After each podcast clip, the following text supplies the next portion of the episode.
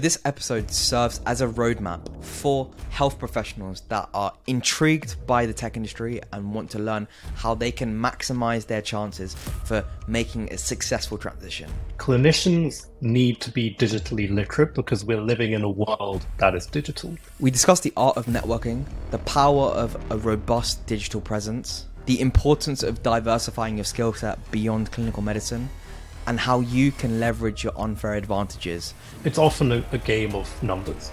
It's really easy now we're in this new digital age where we have social media. You can really easily make people aware of who you are, what you can do, and why you're best at what you can do. Creating content and putting it out online, the value of that cannot be understated. Do you think there is an unfair advantage of being in London? I would say yes in the health tech space, do you think finding opportunities is very much around who you know versus what you know? That is a great question. I'd say a lot of people talk about how monetizing your passion is probably one of the worst things you can do. What's your perspective on this? Tough one, because money is a nice thing to have, but not money but problems. There's a growing intersection between healthcare and technology, and as this boundary and the lines in between blur, more and more clinicians are starting to feel this magnetic pull towards the tech industry. So, what drives this pull and what drives this intrigue? And how can a clinician successfully make this transition? Today, I'm joined with Dr. Azeem Alam, who is the co founder of BiteWorld. BiteWorld is a company that is dedicated to transforming medical education through innovative learning. They've recently launched their Bite Labs Health Tech Innovation Fellowship, which is an eight week program designed to kickstart and accelerate clinicians' journey into health tech. Azeem recorded a podcast episode with Musti on the Big Picture Medicine a couple years ago now, and on this episode, they talk about a framework for how you can get published as a medical student or doctor. And it's a fantastic episode, great listen, so I'll be linking it in the description. But I listened to this episode and thought, is there a way we can adapt the same structure, the same framework, but specifically for medical students or clinicians looking to break into the health tech industry? I was on the YouTube analytics today because I'm sad, and that's pretty much where I spend most of my time if I'm not revising for medical school finals or obsessing over this podcast. And I realized that 80% of people that listen to this podcast are not yet subscribed. And so, if it's useful and you enjoy this episode, then I ask one favor of you, and that is please just hit that subscribe button or hit the follow button if you're on Spotify or Apple Podcasts. It helps the channel to grow and it's free, so why not? I begin this episode by asking Azeem to break down some of the reasons that he's found for clinicians wanting to step into the tech industry. I hope you enjoy. Speaking from my own experience, one of the big reasons I have been trying to build a career in, in tech alongside my clinical career is because when you get the taste of building products that have a large impact on people, not large necessarily in terms of the direct impact, but in terms of the number of people that technology can impact. When you get a taste of that, it's difficult to let it go. So my first kind of playing around in the industry was in the ed tech industry rather than the health tech industry. And seeing that you can deliver a lecture online to a thousand people was a very small step in realizing that actually you can you can provide content and build products that can impact whole communities sometimes. So seeing that in the edtech space and building a platform and educating people online was my first step. And and a lot of clinicians move into tech because they realize they can build these products and they can impact patient care or the care of even, as I said, of populations at a faster scale and at a larger scale as well. So that's one big reason, both for myself and a lot of, of colleagues of mine. And I think it's analogous to to academia as well to a degree because a lot of academics or, or cl- clinical academics go into academia because they like using their brain to solve complex problems, publish that work, and then hopefully impact thousands, tens of thousands, hundreds of thousands of patients. The interesting thing about tech is you can bypass a lot of the complexities and that are associated with academic work and once again that list goes on things are often a little bit simpler when it comes to working in health tech and wanting to execute on products. I'm not saying from a regulatory standpoint, because obviously regulation is incredibly important, but the process is, in my experience, far more exciting, fast paced, and agile than ever than any of my work in academia. Another that I've definitely found is very similar to clinical work when you're working in multidisciplinary teams. When you're working in tech, you are often, if you're a clinician, a subject matter expert to a degree. we know how to work with people. We know how to communicate. And it's that communication piece which is drummed into you throughout medical school is how can you break down really complex information or complex problems. You can take those skills, bring them into tech, and you want to build a tool to, I don't know, detect urinary tract infections. You need to break that entire problem down into different pieces, and you need every single member of that team to understand what you're trying to do whether that's data scientists, developers, designers, UI, UX, and people to really get on that vision. That's something I've really loved that you can use so many skills that you've developed in the clinical world, bring them into tech, use them in a slightly different way to build products that impact millions of patients. So it's a different style of practicing medicine. And, and a few colleagues of mine have I've spoken about this at length is should there just be a separate specialty for digital health, like there is for pharmaceutical medicine, where you're still practicing medicine, but just in a very different way? Success looks different. The feeling of self gratification feels very different as well. But a lot of the skills are incredibly transferable. So, few ideas there anyway. As I yeah. said, the list is, is probably much longer than that. It's definitely a long list. I think so. You're talking a lot about impact at scale there a lot of what you spoke about were almost the selfless reasons for clinicians wanting to get into, into tech, but there's also a lot of selfish reasons as well. Whether it is this, you want autonomy over your whole career, work-life balance. In your experience, maybe talk a little bit about also those selfish reasons for you wanting to step into health tech as well. If we just start at the, the basics, so pay, unfortunately, in the NHS is is atrocious compared to the amount of hours and work that you've put in for that medical degree, and obviously comparing overseas as well. Pay outside of the NHS is, is different. I, I, think if you're looking to become a to, to, move directly from clinical work to tech without any tech experience, you obviously can't expect to be on hundreds of thousands of pounds. But what you can do is you can expect to be remunerated according to your work. And this is something that I found I've always found frustrating with the NHS is you can be a wonderful, let's say, radiologist, because that's the specialty I know the most. You can be the best radiologist, you can be working incredibly hard, upskilling yourself, learning at, at a, a rate twice as fast as, as your peers, but A, still progress in your training at the same rate, B, progress in your pay at the same rate, uh, and C, when you get to the end of that training ladder, you know what pay you're going to be on. You know where you're going to be in your career more broadly. And I think one thing I've found is in the tech space, you are not only remunerated according to how good you are, or how much you succeed in inverted commas, but you progress according to that success. And you are often valued more within that organization according to that success as well. And a lot of this comes down to value at the end of the day. And I guess is that a selfish reason or not? I'm not sure. I think it's it is what it is, and everyone feels value in different ways. There are plenty of clinicians who pay is not their number one priority, but if you want to feel valued, what does that look like? Now, that can be small things. For example, one of my friends works at Google, and, and if feeling valued means you get breakfast, lunch, and dinner provided for you, then great. If feeling valued means you have a free gym on site and get a massage once a week, great. It's about understanding what value feels like and means to you. For the majority of people, that is financial. And that is why so many clinicians are moving away. But for me, actually, I'd say probably the biggest reason was I, I, do still work clinically now, but one of the biggest reasons for working in tech is I wanted to feel valued for the work that I put in. I think you can, you should be able to progress faster than the chronological calendar allows you to progress, essentially. Yeah, those, I, I still don't, wouldn't necessarily call them selfish. I'd just say these are really important things to be thinking about as a combination of push and pull factors. And when I was putting together somewhat of a framework that we could go to for clinicians looking to step into health tech. It was difficult because there isn't one, right? With, with, traditional pathways, if there's someone comes out of medical school and they want to specialize, whether it is, let's say, they want to go into, through the ENT pathway, it's a well trodden path. They know exactly the, the, clear markers and milestones they're supposed to hit at each stage.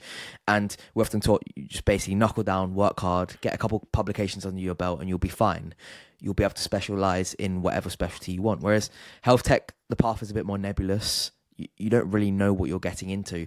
And so tell me how the Bite Labs Health Tech Innovation Fellowship addresses this very gap. Everything you've described there is uh, it's 100% on point, and a lot of what you've described is why so many people are fearful about leaving the NHS full stop. It's because we're so used to a stepwise progression, a, a, career ladder which is entirely laid out from for you from from day one of, of medical school. That stepping off that is is understandably a scary thing. So Bite Labs was built to try and help people relieve some of those fears. So as you say, there is no digital health or health tech training program as much as people think and I think there should be. But what there is, there are key skills that clinicians, not just doctors, but allied health professionals generally and healthcare students should be able to learn that can allow them to build impactful products.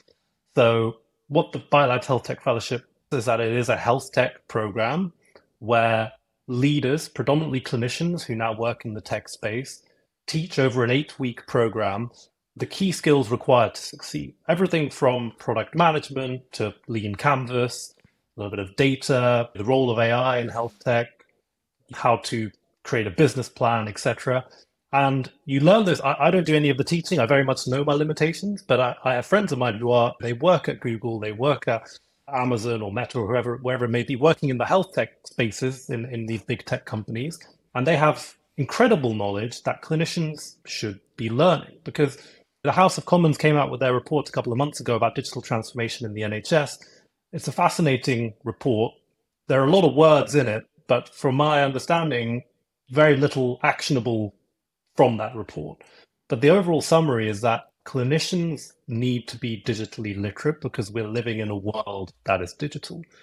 Things like whether it's AI and ChatGPT or DALL-E or whatever it is, patients are becoming aware of these things. Patients have questions. How is my care going to change with the advent of artificial intelligence? I got diagnosed through ChatGPT 3. What does that mean for me? So if there's no training, then we're going to be left with a workforce that is behind the times. And that's really what we aim to do is number one, teach those skills. Number two, provide practical experience. So actually build products using those skills and pitch them to health tech experts because that whole process is vital for quality improvement generally within the NHS. And number three, which arguably I think is probably the most important is you have to feel part of a network or a community that you feel like you belong in. So I've been very blessed with being able to build a group of incredible friends who are all in the tech space now. And I feel like that is a community that I fit quite well into. But the reason Bite Labs came about is because clinicians will be messaging me on LinkedIn or Reddit or Reddit or via email saying, I want to get into tech. I don't know anyone in this space. I feel trapped in medicine. And now we have a community of thousands actually through Bite Labs of clinicians working in tech or working in VC or some of those allied areas related to tech. And feeling like you belong somewhere and that you're not alone in that journey is incredibly important. So that is the big third aim is making people feel like they belong and they're not alone in that journey. It's fantastic what you guys are doing. I, the, the, review that you're talking about in terms of understanding why the NHS and the workforce isn't digitally lit- literate. It highlighted a, a, number of assumptions, and those were just the fact that the younger generation is expected to just understand this technology without any formal teaching, and I, guess this is a problem with the NHS in terms of that assumption has then led them to not address the fact that actually students, health professionals are extremely digitally illiterate. So, what you're hmm. proposing with, with the Health Tech Innovation Fellowship is obviously you're providing the resources, the opportunities for clinicians, health professionals to firstly gain that digi- digital literacy that initially they should have, but they don't. And secondly, as you said, providing that network and providing those opportunities. And what you're doing is great. it's an accelerator almost and catapulting people into the health tech space. You're setting the fellows up for success, right? Whether it is you're exposing to them to the network, you're helping them build their portfolio, and it, it, it's great, but it's obviously highly competitive, and it makes me wonder about the alternative opportunities that there are because it, you don't, you don't necessarily obviously need the Bite Labs fellowship to get into health tech despite it being an accelerator and provide you and open up doorways that you otherwise wouldn't have by yourself. In terms of getting your initial foot in the door you spoke a little bit about the art of cold emailing and building your professional network through writing an email that gets a response and being concise. But obviously, that that's a skill that medics aren't really. I don't think anyone is really taught. Right? Let's break down how someone can reach out for an opportunity via whether it is a message on LinkedIn or a cold email and maximize their chance of a, a response? That's a great question. In terms of the art of cold emailing or messaging, it's often a, a game of numbers. I'm not saying you spam thousands of people and wait for a response. That's not the way to go, but it requires persistence. First of all, as a caveat, you need to be persistent at this and you need to put yourself out there. Those are incredibly obvious, but those are actually the two reasons why most people don't necessarily succeed in building their network is either they give up too early or they expect things to fall in their lap straight away. So the first thing I would do is I would consider what is your value proposition? The main problem as well with, with cold outreach is people's value proposition or their, their precise ask alongside their value proposition is too vague. So if people reach out to me on LinkedIn, I do try and reply to as, as many people as I can. If the if the request, I'll give you an example because it's probably easier. If someone says, "Hey, Zeke, I'd love to grab a coffee. Are you around next week?" Nine times out of ten, that's a very difficult message to reply to because you need to unpick exactly what on earth this person wants from you. Whereas if someone reaches out to you and say, "Hi, I'm X. I am a X year medical student or doctor. Um, I have experience in X, Y, and Z. I'm looking to develop my skills in X. Um, I'd love to grab a coffee and see how I might be able to help Bite Labs or your organization with some of this expertise that I have. Are you around next week? Then I'm like, oh, fine. Okay, that makes more sense. Like, you want to gain this experience. We can figure out what that looks like. You have a skill set, and that make that is going to vastly increase your chances of anyone getting back to you. I think th- are a couple of points: is, is value proposition and what is your ask of this person. And controversially, it's more about giving than asking when it comes to cold outreach. Is that you want to be able to give someone something, ideally, whether that is time or service. I'm not saying you give a bunch of resources for free or your time for free, but selfishly, once again, people will respond to things that usually they're going to gain something from or their organization will gain something from. So just bear those things in mind. Personalize it. People love flattery. I'm, I I do as well. Everyone does if you can give them a compliment that is very specific to them, so if you're reaching out to an academic, which is what I tried to do when I tried to get into academia many years ago, is you reach out to Professor X at X university and you can mention a paper they published last month that changed your worldview on neurobiology. They're going to love it. Whether you actually love it or not is a different question, but they will love hearing it. Those are a few tips. And then, then think yeah. how are you going to spread your tentacles? Like, is don't just do LinkedIn. There's LinkedIn, there's old school email. I, I still love old school email. And then your network around you. So if you're still at medical school and you feel like you don't know anyone, I guarantee friends of friends or like your lecturers and oh, you just need to talk to more people around you. We all know what is six degrees of separation is. It's a very powerful tool.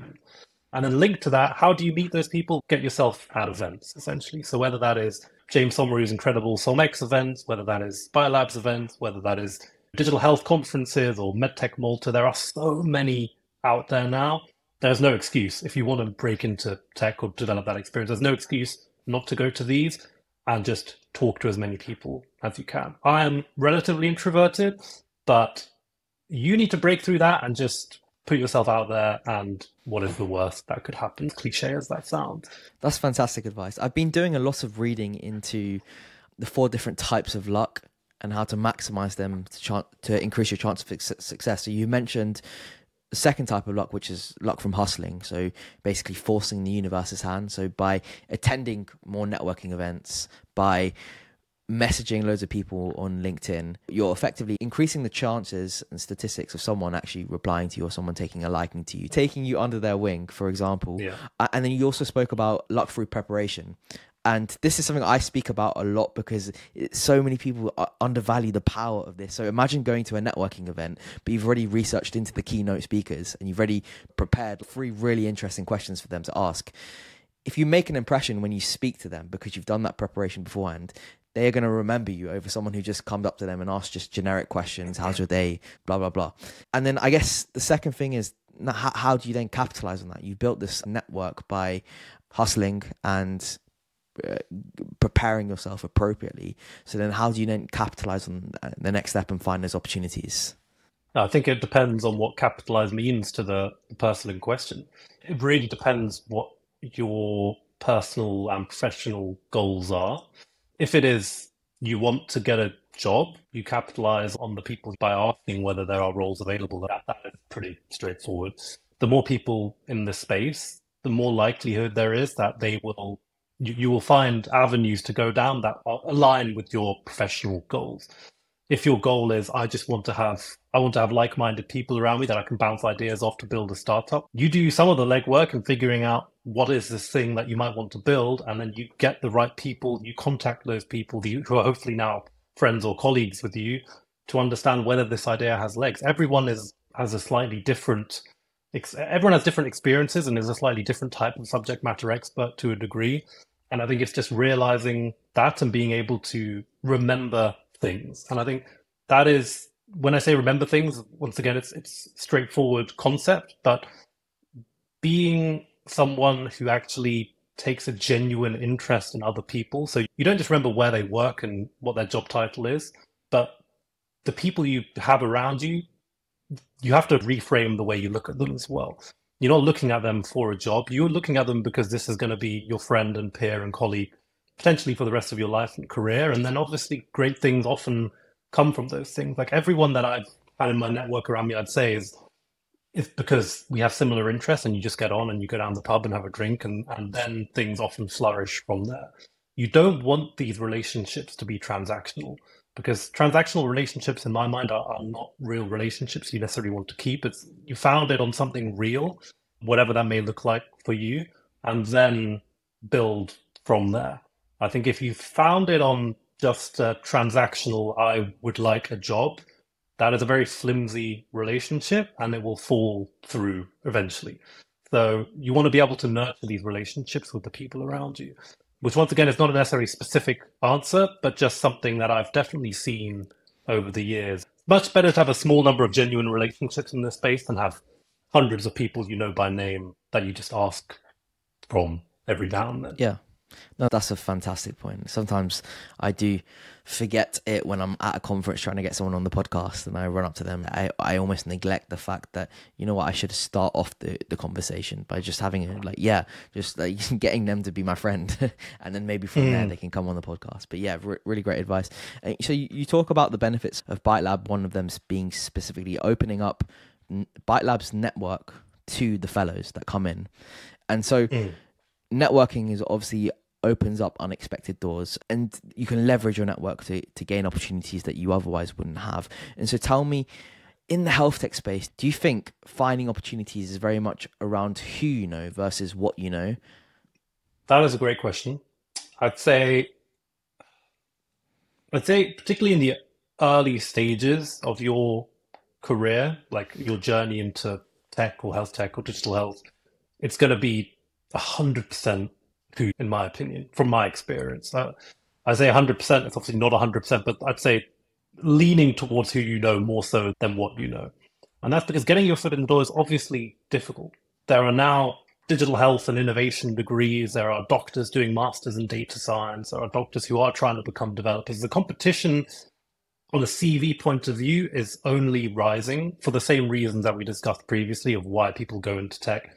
More people than ever want to.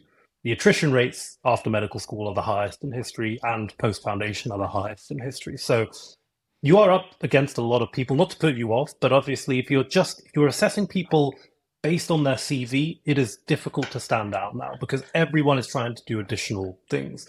So getting the foot in the door, I would definitely say it's who you know more than necessarily what you know. Because if you have two identical CVs and someone has done an internal referral or is vouching for you, that person is, is far more likely, obviously, going to get that role. Now, I'm not saying you shouldn't make your CV competitive. You should obviously try and get as much experience as you can. But the real thing that will open the door is probably someone in that organization that you have developed a genuine relationship with that can vouch for you and say, look, I know you, I know this person, and I know that they'll be a great addition to this company. They have the experience. They may not have all the experience in the world, but you can get upskilled in an organization and that's what organizations love is you don't need to know everything first day on the job you need to be able to someone they can mold and nurture and you can grow in that organization. They'd much rather have someone who's there for 10 years and works their way up because they genuinely love what they do than someone has all the experience in the world and is just chasing the next increased paycheck and they just spend six months in each organization. So that is why it's so important in the early stages to have someone that can back you. As you progress, of course, like if you spent four years at a tech company, you have that on your CV. You have more to leverage, both salary wise and work-life balance wise, etc. And you'll have more responsibility. But that's it's a two-way street because the more time you spend in the space, the more people you're going to know, the more experience you get, and you just double. It. Well, I guess square squaring the likelihood of you getting another great role because you've got the experience and more people because you've spent so long in the space. So I think who probably in terms of on balance with what probably decreases slightly as you progress in your career uh, in this space. Anyways, it's probably my two cents. And my follow up question to that is somewhat related about leveraging your unfair advantages. So London is obviously an innovation hotspot at the moment. I was recently speaking to Jess from SOMX around their events that they specifically host in London and how they're looking to expand and uh, have events across the UK. But at the moment, even Bite Labs' Innovations Fellowship is based in London. It, it seems to be an innovative hotspot. So my, my question to you is, and so I'm specifically interested in this as someone who is looking to graduate and hopefully get my foundation post in London and weighing up the options of whether it's worth going to London or not. Do you think there is an unfair advantage of being in London? Yes. I would say, in terms of particularly in the early stages of your career when it's so important building like minded people around you and, and, a network around you, it does give you an unfair advantage. And I, and, I wouldn't say there's uh, me answering any differently is probably just not going to be true. I think historically, yes, you can have wonderful Zoom calls and Teams calls, but there's nothing quite like meeting someone face to face and sharing a coffee or a drink with them and actually getting to know them. So I think it does give you an unfair advantage. However, I wouldn't obviously depends how far you are from London. If you're not far, you can just travel in and meet these people. But if you are far away from London, do not let your geography put you off from these opportunities because there are obviously great companies who have offices in both in London but also outside of London yes, you may not be able to get to as many tech events and conferences, but I think it's going to be, if you're trying to get to those, a lot of it's just going to be coming down to being a little bit more organized or more organized than, than you would have to be otherwise. So if you live in London and I want to go to a YouTube event next week, I can just go after work and it's not a problem. But if you're, let's say you're a doctor and you live in Nottingham and, and you need to arrange annual leave, unfortunately, you may need to book study leave uh, according to events that are taking place in London. So I think it's just yes, there's an unfair advantage, but also I can't list a bunch of events taking place outside of London, honestly, off the top of my head. But it it's not impossible at all to get into the space if you don't if you don't live in London. That's something we're quite passionate about. That's why the fellowship is going remote because we've had countless messages saying, "I live in Dundee and I can't fly down for a demo day for one day and fly back." So it, it all is also it's unfair in that point of view, in that we, we should be providing more opportunities for people across the country to have access to both this information but also the network as well. Yeah, it's frustrating what you just said there because I've had to plan out my calendar a month in advance just so I can attend YouTuber's event next week and also SOMX's event, which is is frustrating. And I don't really want to have to do that as a junior doctor, where they I might be where my timetable, my rotas are, are a bit more stricter than they are at medical school at the moment. So just out of curiosity, if you were in my situation, someone looking to leverage their their unfair advantages, w- would you recommend me doing F one and F two in London? Oh, well, it depends on what your career goals are. In terms of training, like F1, F2 in London, once again, it depends on what specialties you want to go into. It is, see, the rotas and hours are the same elsewhere, but I found it a pretty intense process. Like I, I, I did both my F1, F2 in tertiary centers in London, where everyone expects you to be doing everything constantly. And I did like the academic blogs, so like everyone, everyone needs you to be publishing and doing all the QIPs, but not just like basic QIPs, like the best QIPs in the world and orders. And everyone has to do these things. I just found the intensity of it in central London in a teaching hospital tertiary center incredibly intense compared to what my friends were describing outside of London. So in that regard, I had less time to be doing the things I really wanted to be doing because I was just working on all this other stuff that that everyone wanted me to be doing during F1 and F2. So there's a bit of balance there. But and to be perfectly frank with you, during my foundation years, none of this seemed to exist. This whole digital health, I'm showing my age, but like this digital health ecosystem and health tech, etc., was not an interest of mine at all. This only happened in my F3, 4, 5, etc. But overall, I would say if your aim is to complete foundation training and to build a network and to continue doing these incredible podcasts and getting even more incredible guests, or anyone who wants to build a career in health tech or outside of medicine, London is, is a great place to be just because it confers so many of those opportunities. But incredibly expensive, incredibly busy, and yeah, F1, F2 was pretty intense here. Yeah. Yeah. Thanks for that advice and we, we sidetrack a little but i just while i'm here get speaking to you about it i thought i might as well ask that question. Uh, so we've talked a little bit about diversifying your approach. If you don't have access immediately to the amazing Bite Labs fellowship that you, you, you guys are offering the, the last thing i thought of was after having a conversation with dr claudia pastides who is the medical director at Flo Health and i believe she's also an advisor for Bite Labs right? She was talking a little bit about how she got her role at babylon and then at Flo Health was just by making people aware of her skills and pushing out content online and how it's really easy now we're in this new digital age where we have social media. You can really easy easily make people aware of who you are what you can do and why you're best at what you can do and so s- talk to me a little bit about how so, if someone's listening and they want to also diversify their approach get involved in the health tech space how they can for example leverage their social media presence mm. and push out content to make people aware of their skills i think the importance of building a brand is where this comes from as well online is and I, I don't actually like that phrase that much because I just think it fat sounds a bit uh, cliche but essentially creating content and putting it out online the value of that cannot be understated because what you're doing is you're you are creating content that people find value in but they associate that high value content with you now I'll give you an example. Bite Labs, we hired an incredible social media and marketing manager called Sane, who's at Cardiff Medical School. He worked with us on Bite Medicine before, but we found him because of all the incredible content that he was posting on LinkedIn about how he wanted to be a solopreneur and get to one thousand pounds monthly recurring revenue and X, Y, and Z. And he just sounded like a really interesting guy who was had nice des- like design skills and was just the key thing was just challenging the status quo. Yeah. And that is a phrase that I do because if you want to do something different, build a career outside of medicine, that is automatically challenging the status quo. However, you need to demonstrate that in other areas of your professional life, you're already doing that. So going out and creating content, becoming, sharing your thoughts with the world, whatever it may be, is an incredible value add because you're demonstrating your skills and you're already demonstrating that you are challenging that status quo. And I saw, I can't remember their name, but I loved, there, there was, I can't remember if they were a medical student or a doctor, but they were posting their own updated UI design for health tech companies. So I'll give you an example. So I, have worked at TheraCare, which is a massive digital health company.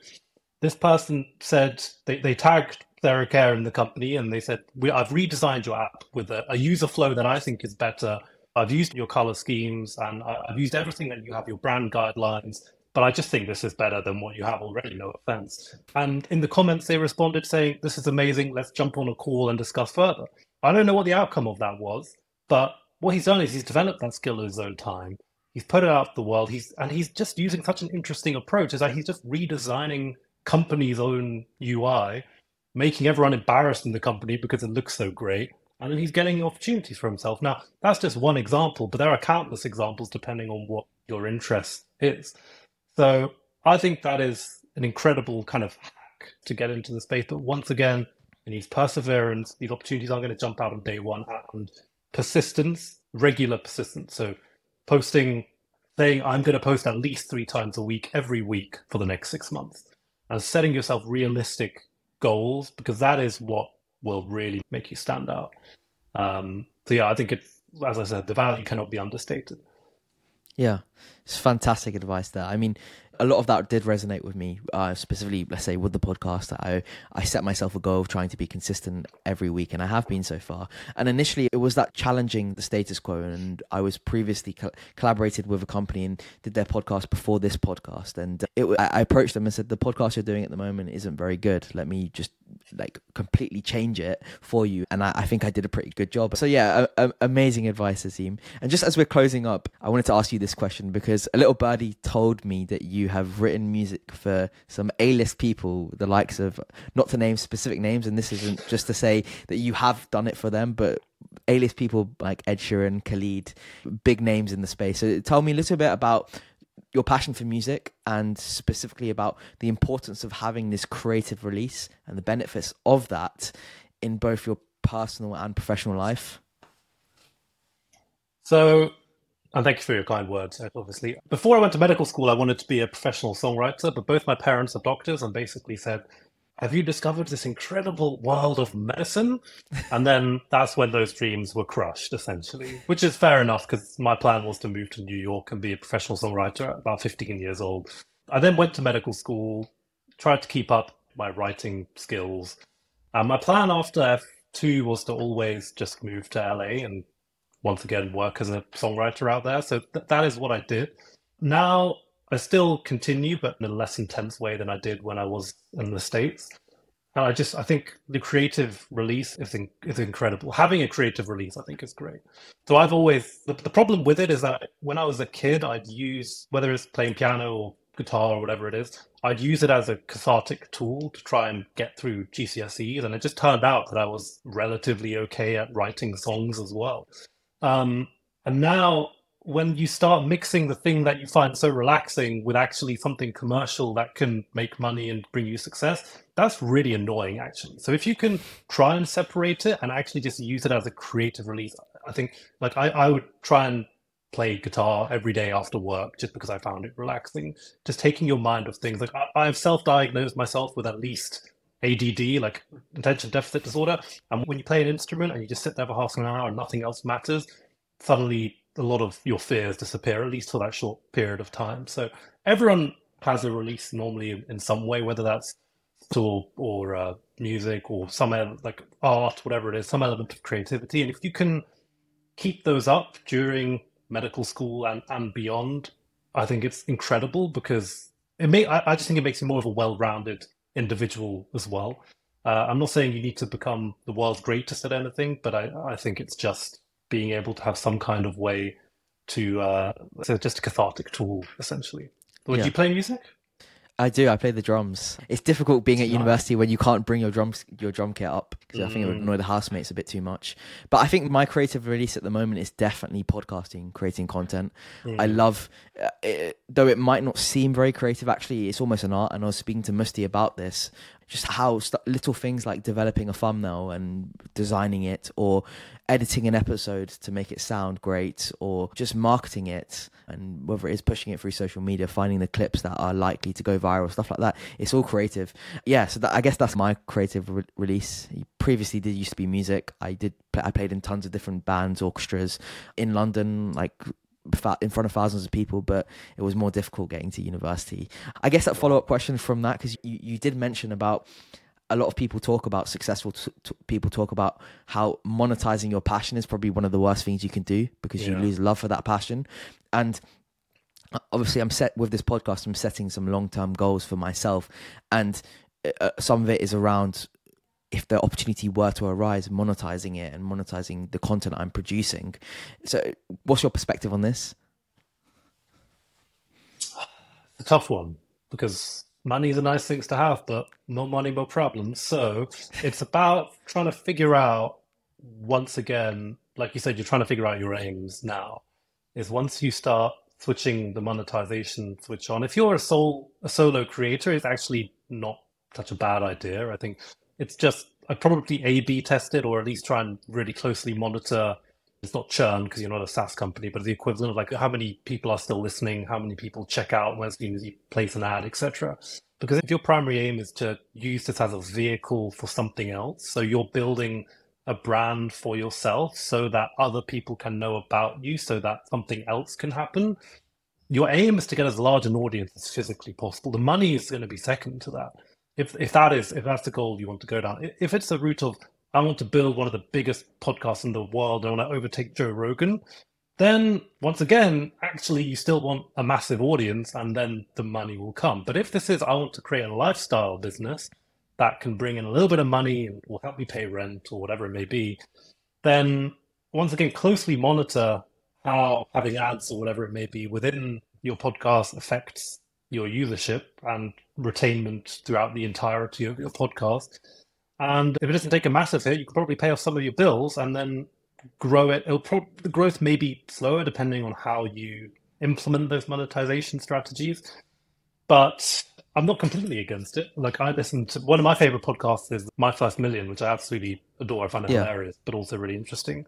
And they switched on. I was talking to Musti about this as well. Actually, they turned on monetization. I don't know, maybe a year or so ago. And Musti was like, "I hate it now. I don't want to listen to it. They're yeah. sold. They're, they're sellouts," which is completely fair enough. And I was like, "I don't care. I just skip through it. I don't. It doesn't yeah. mean anything to me. Even listen to the ads." So everyone will re- respond differently to it as well. It's interesting, just because uh, we were speaking about this as well, and you somewhat lose I, I, feel like you lose respect to a creative. They're just pushing another Athletic Greens commercial or some other brand. So it's also that weighing that up uh, uh right as well. But yeah, fantastic yeah. advice, Azeem. I, I, thank you so much for coming on the podcast. I've really appreciated this conversation. And just as we close up, what last bits of advice would you give someone looking to get into the health tech space? Obviously, there's bias towards action, whether it is looking at the health tech fellowship that you guys are offering at Bite Labs. All the links will be in the description. But w- what else? What else would you suggest someone doing? Practically, we did touch on some of the alternatives to buy. Like, and yeah. I don't know if you can put it in a description or something. There are obviously tons of them, whether that is like the NHS Clinical Entrepreneur Program, the Topol Digital Health Fellowship. There's quite a number now actually out there. So there are alternatives. So don't I don't want this to be an advert for Bite Labs because it's not actually meant to be that. It's just to make you aware. Is that there are a lot of other options out there. In terms of general advice, and something I wish I'd been told earlier is just don't be fearful about people around you. When I took three and a half years out after F2, I was told that I was like wasting my time. Everyone else is getting ahead through training. Your life is stagnating, X, Y, and Z. And I actually cared about those opinions quite a lot at the time. In retrospect, if I'd listened to those, I wouldn't be anywhere near where I am, at least in my professional journey now. So don't be scared if you have interests and passions and you feel like you're the odd one out and other people don't relate to that. That that shouldn't put you off. As as difficult as that is to follow that advice. And that is why it's so important having like minded people around you.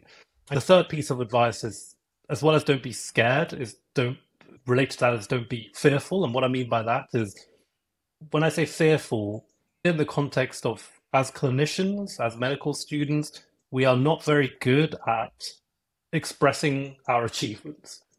I mean, if anything, it's also a British thing, is that we're very good at downplaying what we do because we don't want people to judge us. They don't want people to think we're a douche, whatever the, the, the thing is. But you should be very proud of getting through medical school, going through medical school, becoming a doctor, becoming an allied health professional. And that is an incredible achievement. And the only way people are going to know about you is if you start talking about what you're doing and what you're achieving. Don't don't be a douche. Don't don't come at it in that angle. But you have to be more comfortable with expressing your value. And that really shows in interviews. Because I've interviewed for a few kind of tech roles when, when I've been on the panel, and incredible people have come to that interview, incredible doctors with tech experience, but they're not comfortable in saying how wonderful they are, or at least how wonderful their achievements have been. So yeah, don't don't be fearful. Azeem, keep smashing it. You, you, guys, what you're doing with Bite Medicine, Bite Labs, Bite World in general, it, it, it's paving the way. As I said before this podcast, I was doing a bit of medical school work with Bite Medicine. It's completely changing the way I've revised at it at uni, and then equally at the same time, I have you guys paving the way in the health tech space and someone to, uh, people to look up to. So keep smashing it, and I hope to be listening to more a-list celebrity songs that I know Azeem has written. Thank you so yeah. much for uh, for having me on Ash, and I'll hopefully see you at YouTube next week by the sound of things.